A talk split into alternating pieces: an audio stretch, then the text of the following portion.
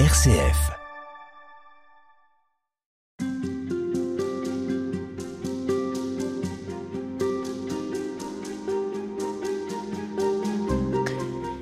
Réjouissez-vous, criez, dansez de joie, sonnez corps et cymbales triomphantes. Que ce soit dans les psaumes, les paraboles ou les divers récits bibliques, l'Écriture ne cesse de nous appeler à festoyer. Mais comment se réjouir quand les canons grondent, que la sécheresse sévit, que les attentats tuent aveuglément et que l'injustice condamne à la misère S'agit-il de danser en attendant le naufrage? Frère Sylvain Detoc, bonjour. Bonjour Véronique. Vous êtes religieux dominicain, vous êtes théologien et vous publiez aux éditions du Cerf un livre intitulé Déjà brillent les lumières de la fête. Nos auditeurs se souviennent peut-être que vous êtes déjà venu dans cette émission pour parler de la gloire des bons ariens, un livre que vous avez publié euh, il y a peu de temps, l'année dernière. Hein, Voilà. Cette fois-ci, nous allons parler de la fête ensemble. Alors, première réaction, quelle drôle d'idée. Parler euh, de la fête, euh, d'abord euh, pour un dominicain, un religieux, ça n'a pas l'air d'un sujet forcément très sérieux. Et puis aussi, on, pourrait considérer que dans le contexte actuel, ça tombe plutôt mal. Est-ce que vous assumez le fait de parler fête en ce moment? Alors j'assume à, à 200% et euh, votre entrée en matière, Véronique, c'est aussi la mienne dans le livre. Hein. Effectivement, l'heure n'est pas à la fête. Il y a mille raisons de se lamenter et elles sont toutes toutes euh, justes, légitimes, hein, hein. toutes légitimes. Et pourtant, chaque matin, quand je me lève, quand je descends à l'église euh, pour célébrer la liturgie des heures avec les frères de ma communauté, hein, comme d'ailleurs tous les, les, prêtres dans les presbytères, euh, les religieuses, les moines, les moniales, et peut-être aussi les laïcs qui maintenant célèbrent la liturgie des heures avec euh, leur livret de prière ou leur appli préféré, bah, la première chose qu'on dit, c'est venez, crions de joie pour le Seigneur, par nos hymnes de fête, acclamons-le. Voilà, c'est pas moi qui invente ces paroles. Vous avez peut-être reconnu euh, les premiers versets du psaume 94, le psaume invitatoire. C'est donc une invitation chaque matin à célébrer le Seigneur dans un climat de fête. Alors, est-ce que ça veut dire que la liturgie est déconnectée de la réalité? Alors, on pourrait effectivement euh, le prendre de cette manière, mais ce serait assez problématique parce que ça voudrait dire que euh, la liturgie n'épouse pas la réalité de notre vie. Or, la liturgie, au contraire, épouse et soulève toute la réalité de notre vie, y compris nos cris de détresse, ce qui va pas, nos souffrances, on les porte devant Dieu.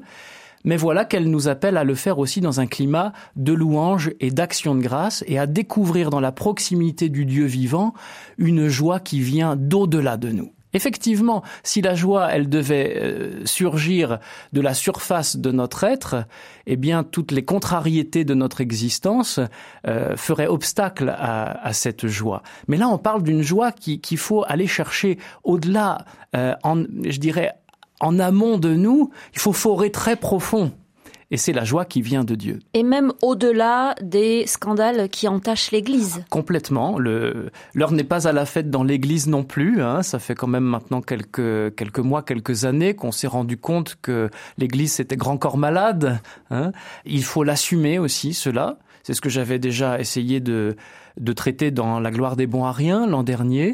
Mais une fois qu'on a découvert que notre pâte humaine, elle est, elle est pétrie dans la main de Dieu et qu'elle est aimée de Dieu telle qu'elle est, eh bien, il faut aussi consentir à entrer dans la joie du Seigneur sans attendre d'être parfait, quoi, sans attendre qu'il y ait plus de problème. Si on attend qu'il y ait plus de problème et dans le monde et dans l'Église, on n'entrera jamais dans l'anticipation du royaume en réalité. Or, c'est ça, ça qu'il s'agit. Mais bien sûr, la liturgie, c'est anticiper la vie du monde à venir.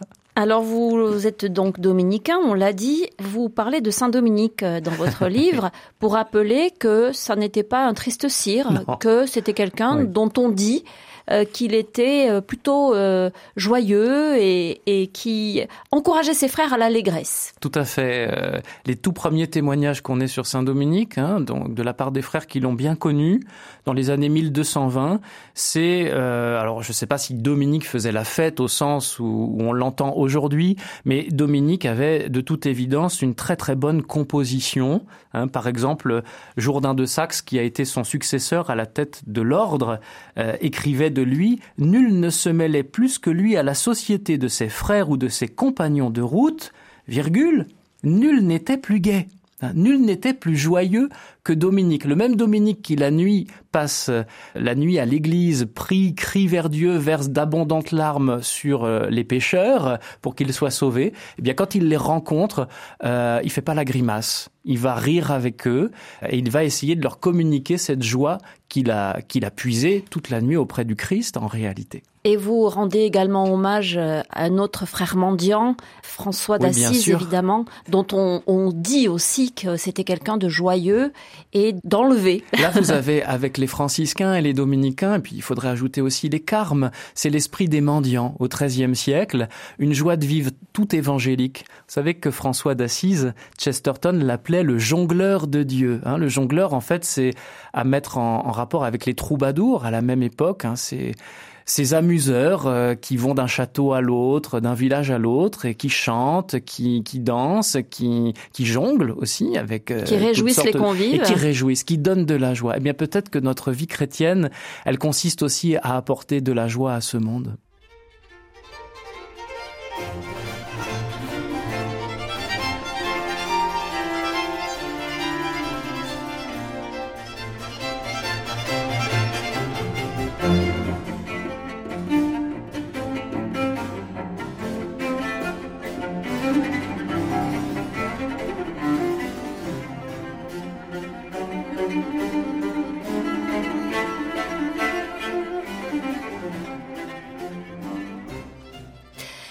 Frère Sylvain de Toc, dans votre livre, évidemment, vous citez abondamment les Écritures, mais pas, pas seulement, vous avez aussi plein de références euh, en lien avec euh, notre culture contemporaine, et notamment, il y a une, sorte de fil rouge dans votre livre, c'est euh, l'image du Titanic et du film de James Cameron.